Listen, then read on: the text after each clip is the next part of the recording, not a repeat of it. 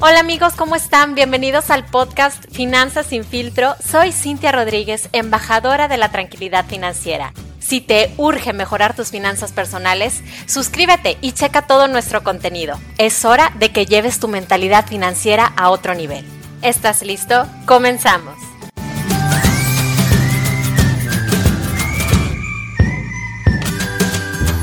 Hola amigos, ¿cómo están? Qué emoción tenerlos otro jueves por aquí. Muchas gracias por estar al pendiente de este podcast. Estamos ya en el episodio 28 y quiero que hablemos sobre la procrastinación. Si tú eres de esas personas que siempre dejan el tema del ahorro para después, entonces quédate porque esto sí te interesa. Primero que todo, ¿qué significa procrastinar? Significa posponer, dejar las cosas para después y dejar las cosas para después a la larga lo que genera es ansiedad. Lo que te lleva a procrastinar el ahorro es principalmente ansiedad e incomodidad. Entonces tu cerebro te dice, no hombre, no te preocupes, no es urgente. Y haces otra cosa para distraerte del tema principal que es el ahorro. Y dices, ok, mañana será otro día. Lo que no sabes es que procrastinar tiene consecuencias a largo plazo. Por ejemplo, que no vas a tener el dinero que deseas o no vas a mejorar tu situación económica o tu bienestar financiero se va a ver afectado sí o sí. Casi siempre estás consciente de que ahorrar es importante, pero entonces, ¿por qué sigues procrastinando? La verdad es que lo haces porque es algo natural pero también porque ahorrar es un hábito que no tienes y que se interpone con los hábitos que actualmente sí tienes.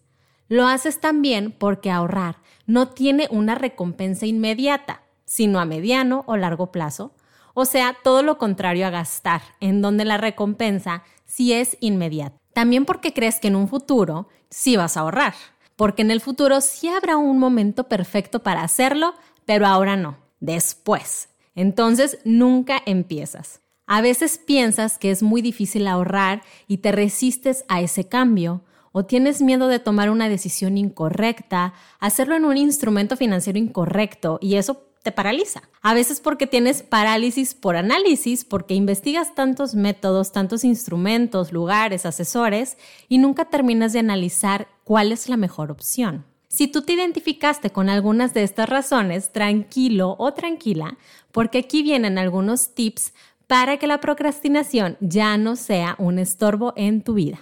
Tip número uno, pon fecha límite. Si no quieres ahorrar hoy, está bien, pero ¿cuándo si quieres empezar? Tienes que ponerlo en tu calendario y esa fecha va a ser tu deadline.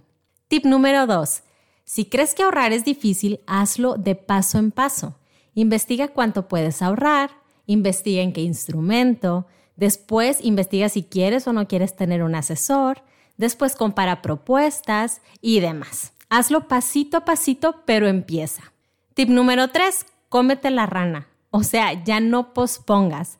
Hazlo como primera prioridad. Si crees que es lo más difícil ahorrar, entonces cómete la rana, empieza a ahorrar de una vez y ya después lo demás va a ser pan comido. Es como no sacarle la vuelta al tema.